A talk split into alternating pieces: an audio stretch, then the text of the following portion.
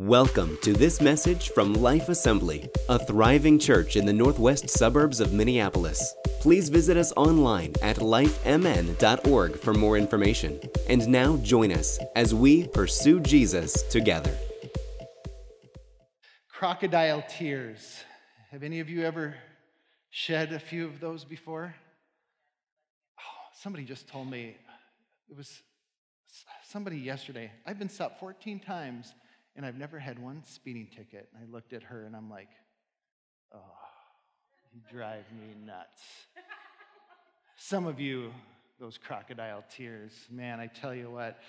The idea of crocodile tears are placed back in, it was mentioned quite a bit in the 16th century, but was found as early as the 14th century that a crocodile it begins to tear at its, as it's eating its prey. So, this is where this comes from. There's different writings and poetry about crocodile tears. And uh, one, one person writes that the poor, sad crocodile can make animals feel sorry for it, and it, while it's crying, and then it would pounce and continue to cry as it eats its prey. It's just part of their physiology. they have tried to figure out why it happens, but for whatever reason, whether it's the pressure, if this air that comes through as they're eating, that it forces their tear ducts to go.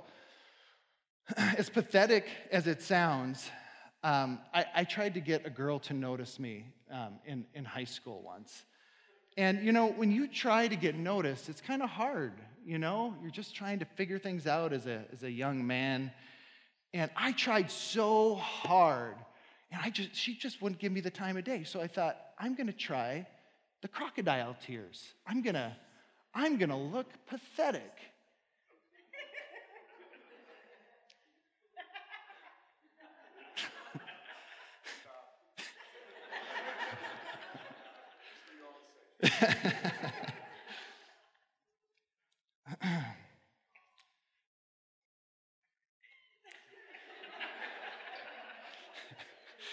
forgot I put that there. it didn't work. It didn't work. It didn't work. And I'm, I'm thankful. Because, man, if it worked, I would have just been a teary eyed fellow all the time, you know? Man, this is why we call it crocodile tears. We, we've witnessed the uncomfortable display of unapologetic people crying the big tears and they're disappointed about really being caught, right? Their hand stuck in the cookie jar. They don't care necessarily about the damage or the heartache that they have caused. We've all witnessed this, haven't we? We've all, we've all done it to one degree or another. I remember I was a, I was a young, young man. Okay, I was a kid, and it was in the mid 80s. You know, the bangs were on fire and clothes were colorful and fantastic. And uh, some of the best and most epic movies had already been out there. And I was roaming the rough and tough streets of Cavalier, North Dakota. And uh, I was on the corner of my city block. And just so you know, a block in Cavalier, North Dakota, you have about six or seven houses. Okay, so my block wasn't like a city block. and uh, I don't, I can't remember if I was pressured in or exactly how it, it happened, but I found myself with one smooth stone and a 1970s large blue car. You know, they look like a giant boat coming across the street, and I got my smooth stone and I threw that thing so hard and I hit the moving car and that boat screeched on its brakes. We kids dispersed like the Russians were coming. They were parachuting down, but it, and it said it was one mother, and she was mad. You know what I did? That's right, I ran. I ran and I ran, and I found a hiding spot about that eight inches between a washer and dryer and your, your wall. You know what I'm talking about? That's where I hid. I found my spot, and I was like just Spider Man back there. And I'll never forget my mom's face peering over the edge doing that look. Do you think the tears came? Oh, yeah. Oh, yeah. Now, I don't remember at all feeling bad about throwing the rock. I was actually fairly impressed with myself. I hit a moving car. the problem, the problem is that my mom knew that. Now, there are some of you in here today, grandparents, because you're seeing your grandkids and parents, and maybe even it happened today. You hear the say sorry, say sorry to your brother, say sorry to your sister. What? Say sorry, sorry. And what do you say? Say it like you mean it. Right? Say, how can you tell? You can tell, can't you? You can tell. Where is the sincerity in this? As an adult, um, we, we can tell. We've seen it, we've done it, we've experienced it. Crocodile tears. So then, as I'm working more um, the, the church today in this ancient message, I'm trying to bring us along with something. Can you have repentance without reform?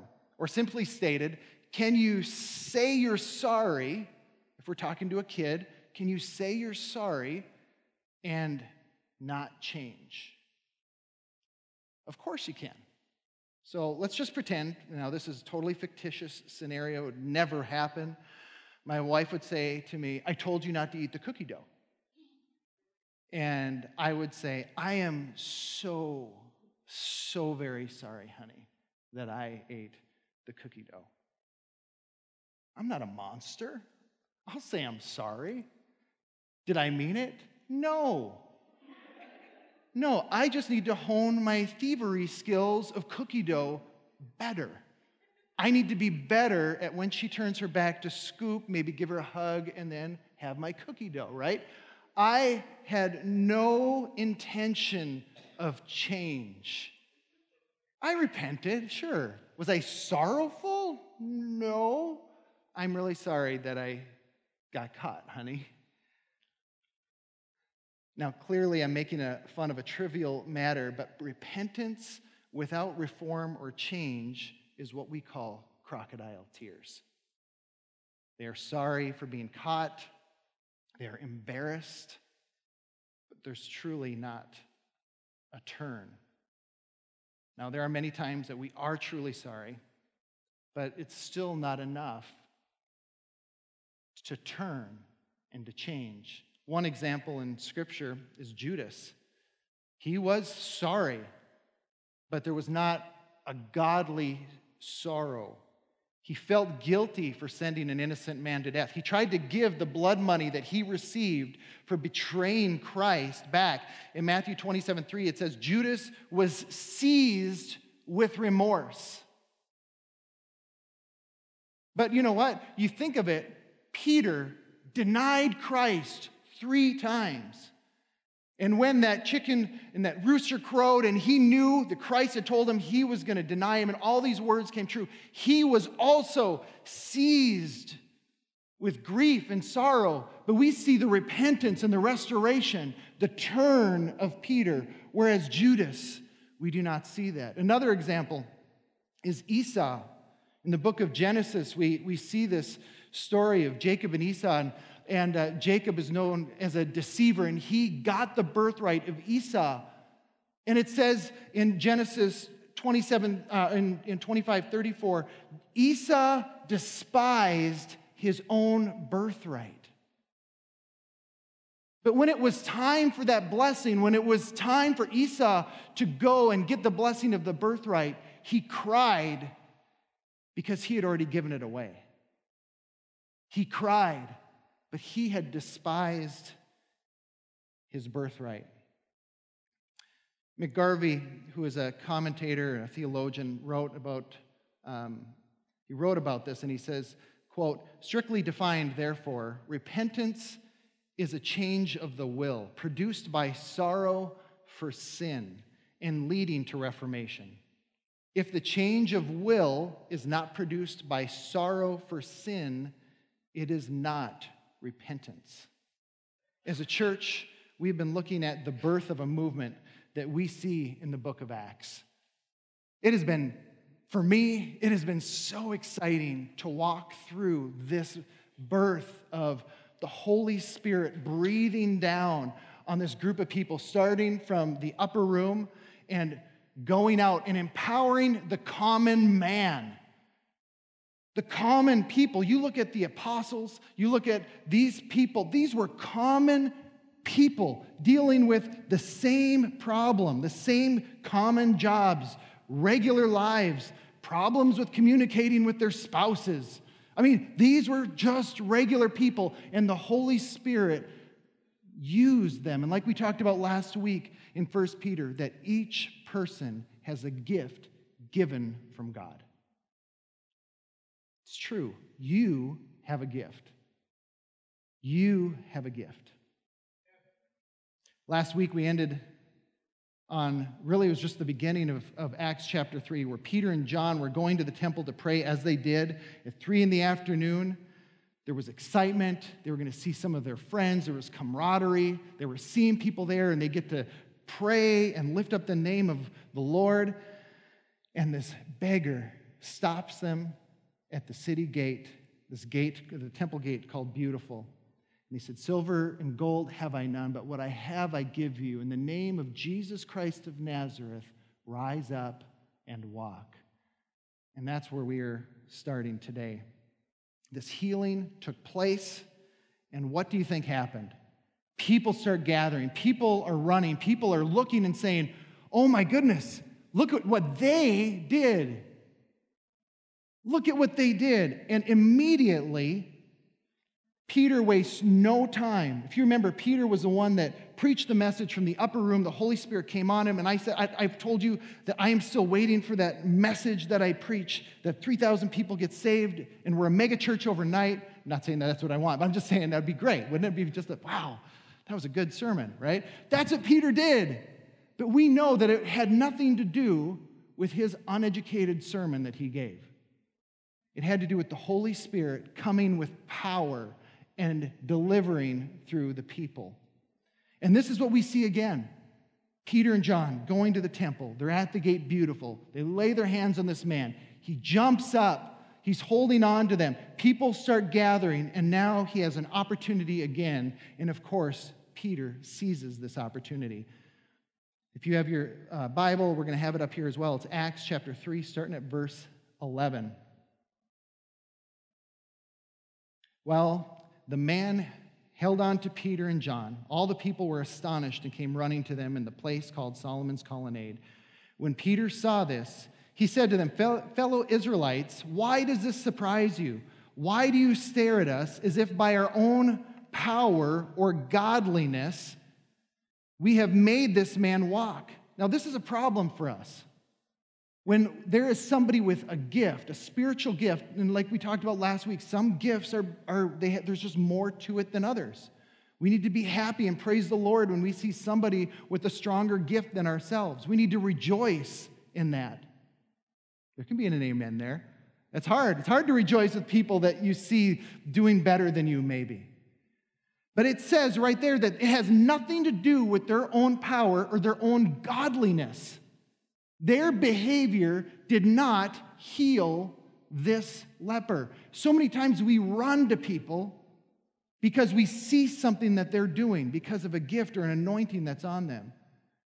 And a lot of times our eyes are on the gifts instead of the gift giver. Are you focused on the gift giver this morning? The God of Abraham, Isaac, and Jacob, the God of our fathers, has glorified his servant Jesus. You handed him over to be killed, and you disowned him before Pilate, though he had decided to let him go. Verse 14 You disowned the holy and the righteous one and asked that a murderer be released to you. You killed the author of life. How would you feel if you were having that message? You killed the author of life. But God raised him from the dead. We are witnesses of this. By faith in the name of Jesus, this man whom you see and know was made strong. It is Jesus' name and the faith that comes through him that has completely healed him, as you can all see. Now, did you notice that Peter said nothing about himself? And he says, Why does it surprise you, people? After this healing took place, Peter and John were seized at the temple. It was now later in the afternoon, and so the, they adjourned later until the next morning, but they were in jail until the next day.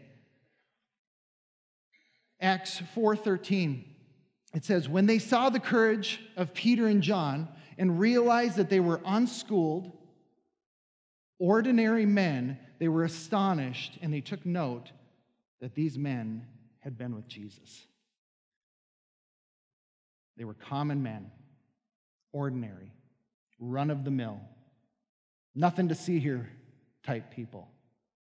But they had been with Jesus. A number of years ago, I went to a Chi Alpha service at the U of M.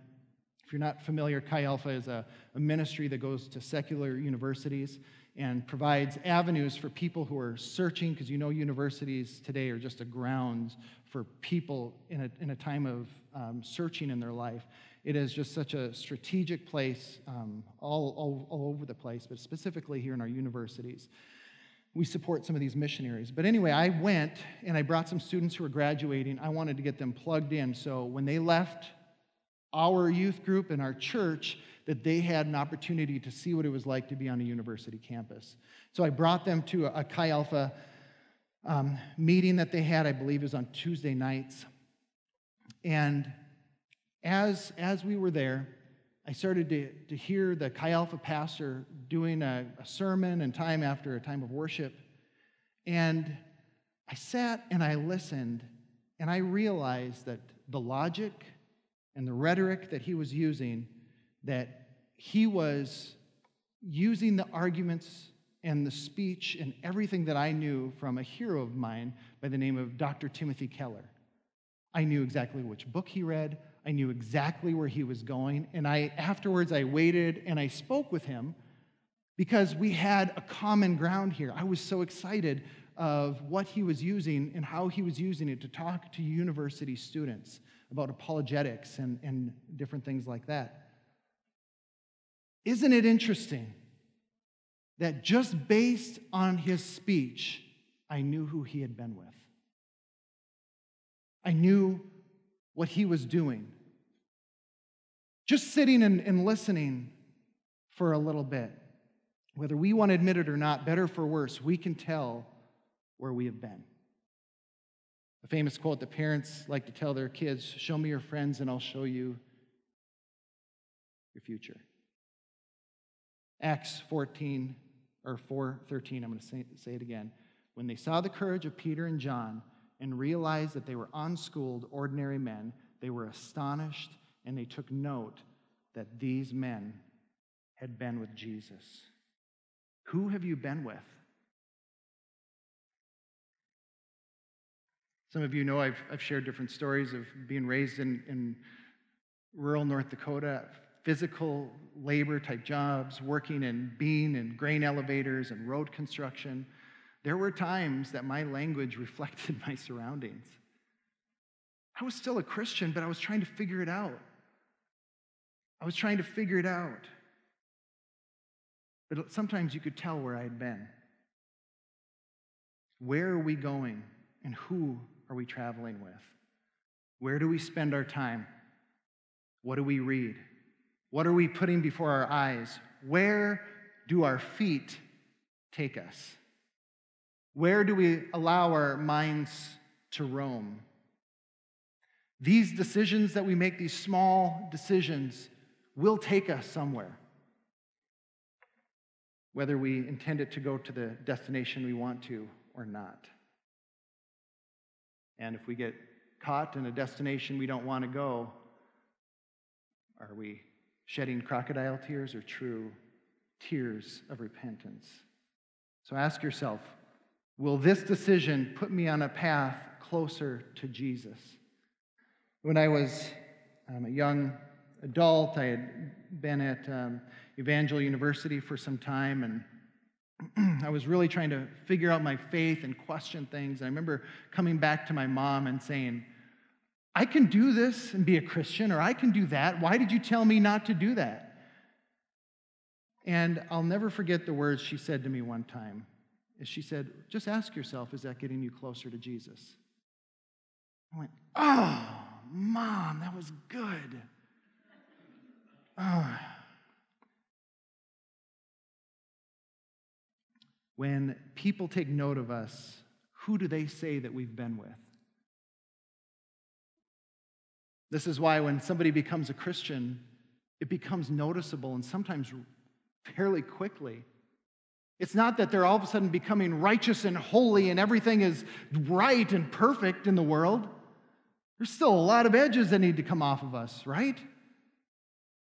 However, something begins to change because now we are starting to have a companionship with Christ. And that's why people can go, man, there's just something off about you. I can't quite put my finger on it. And the truth of the matter is, is that you've been with Jesus. And people begin to recognize that. After Peter healed this beggar, he preached the message to onlookers, and here was his action steps for the people there. And all these years later, and that's why I got excited about sharing an ancient message with you. There's nothing new about it. Acts 3:19, it's the same chapter. Repent then. So repent, here's the repentance part of it, but he didn't stop there. Repent then and turn to God. So that, now in Titus oh man, I think there's like eight different times that it says so that. So if there's a so that in there, it's telling you to do something so that a positive thing can happen. Repent then and turn to God so that your sins may be wiped out. Repentance alone was not enough. And that times of refreshing may come from the Lord. There's a bonus. 2 Corinthians chapter 7 verses 9 and 10. Paul says to the Corinthians, "Yet now I am happy not because you were made sorry, but because your sorrow led to repentance. For you became sorrowful as God intended, and so were not harmed in any way by us. Godly sorrow brings repentance that leads to salvation and leaves no regret. But worldly sorrow brings death. God desires more than crocodile tears. And yes, friends, like a good father, he knows.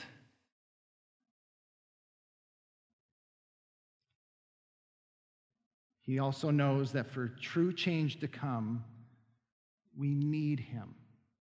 If you are in your own strength, trying to do it all right and be good enough, it's never going to be enough.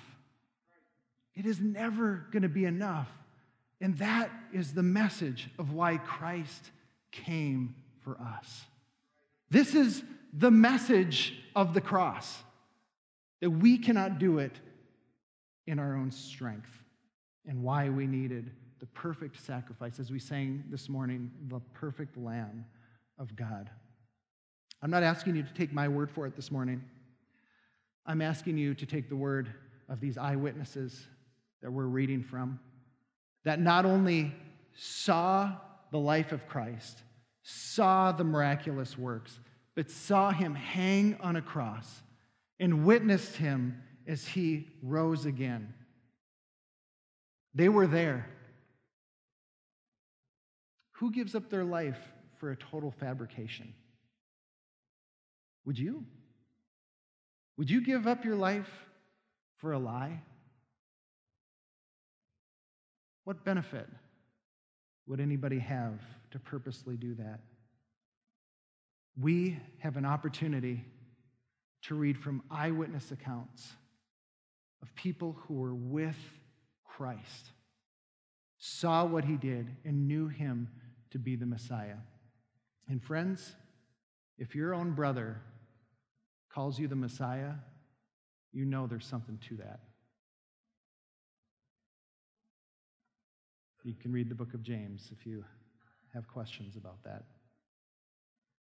Today, we are presented with the same call of repentance that Peter delivered at the gate called Beautiful.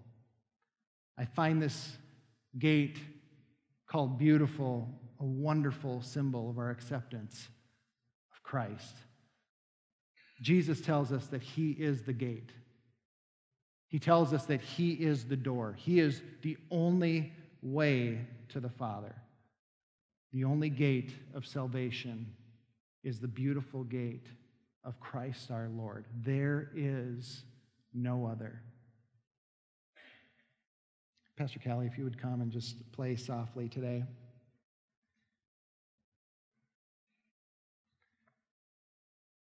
I didn't um, come into pastoring right out of college.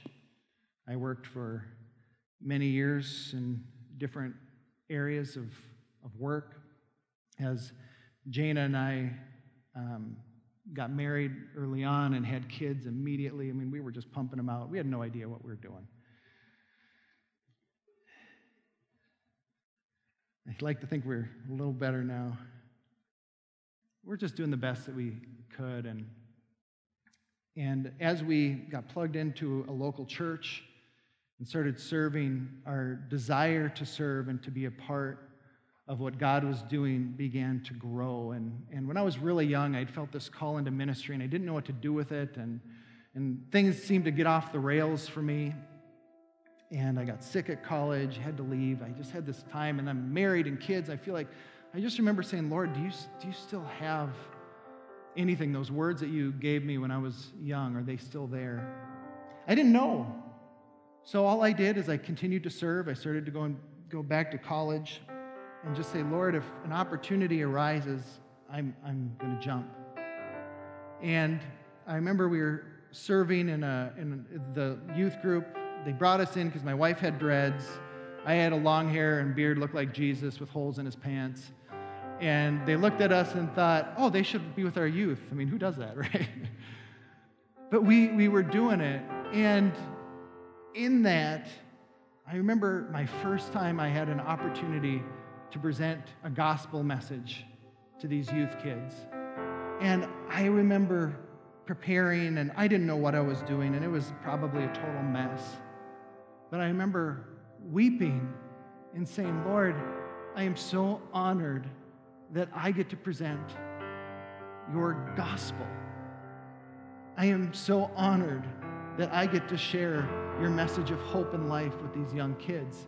And Lord, if, if this is the opportunities that, that I get, then I'm going to take them. And you know, I get just as emotional when I think about it now because this ancient message I get to share with you today the birth of a movement is all based on the gospel of Jesus Christ. And the message that Peter shared that morning was you need to repent, and you need to do more than just repent. You need to now turn. And I'm asking you this morning, would you please just bow your heads for a moment? Because this is a sacred moment that I get to have with you right now this morning. First, if you've made Christ your Lord, I want you to just just raise your hand right now. You've done this. You have made this commitment to Christ. Thank you. You've participated in this before. If you are here and if you have not made this commitment, but you want to, I want you to just raise your hand and we can talk afterwards, okay? I'm not going to call you up and embarrass you or anything like that. Just go ahead and raise your hand. Thank you. Would you please stand?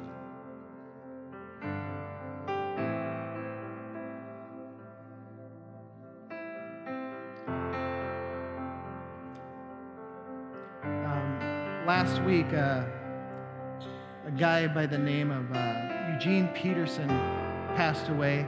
Some of you read the Message Bible. He had wrote that a, a way to simplify Scripture for people who are maybe not used to reading a King James version of the Bible. Um, he, he wrote this. He has a number of other books. And something that, that he had taught me that's really changed my ministry is that there are sacred moments that we have throughout an entire day. And I had one of these lessons. I was in the car with my son, and for those who are about to be judgmental about this, it's okay. I'm still at work. I picked up my son from school, and sometimes I get in my head and I got these things, you know, and I'm, I'm thinking through things.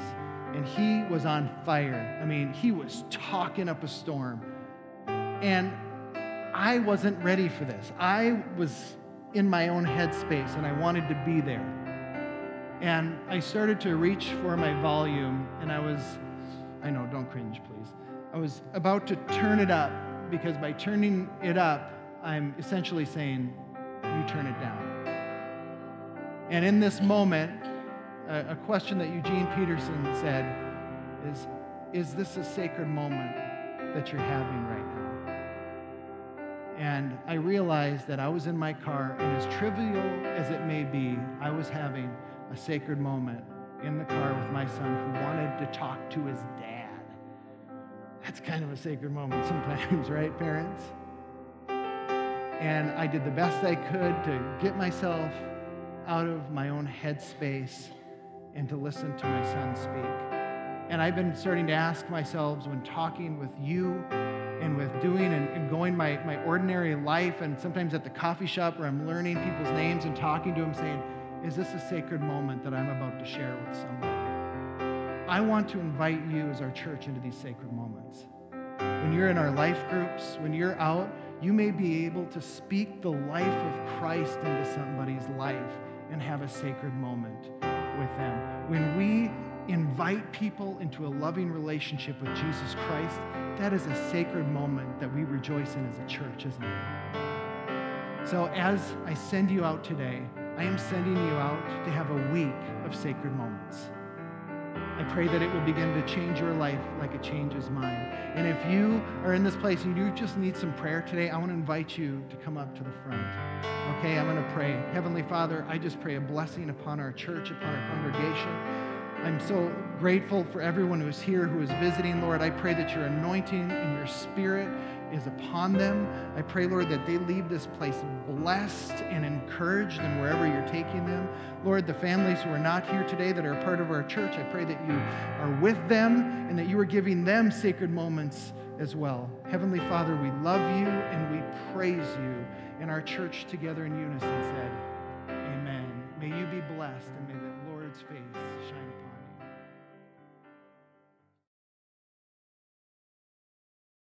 You've been listening to a message from Life Assembly. Connect with us online at lifemn.org. And thanks for listening.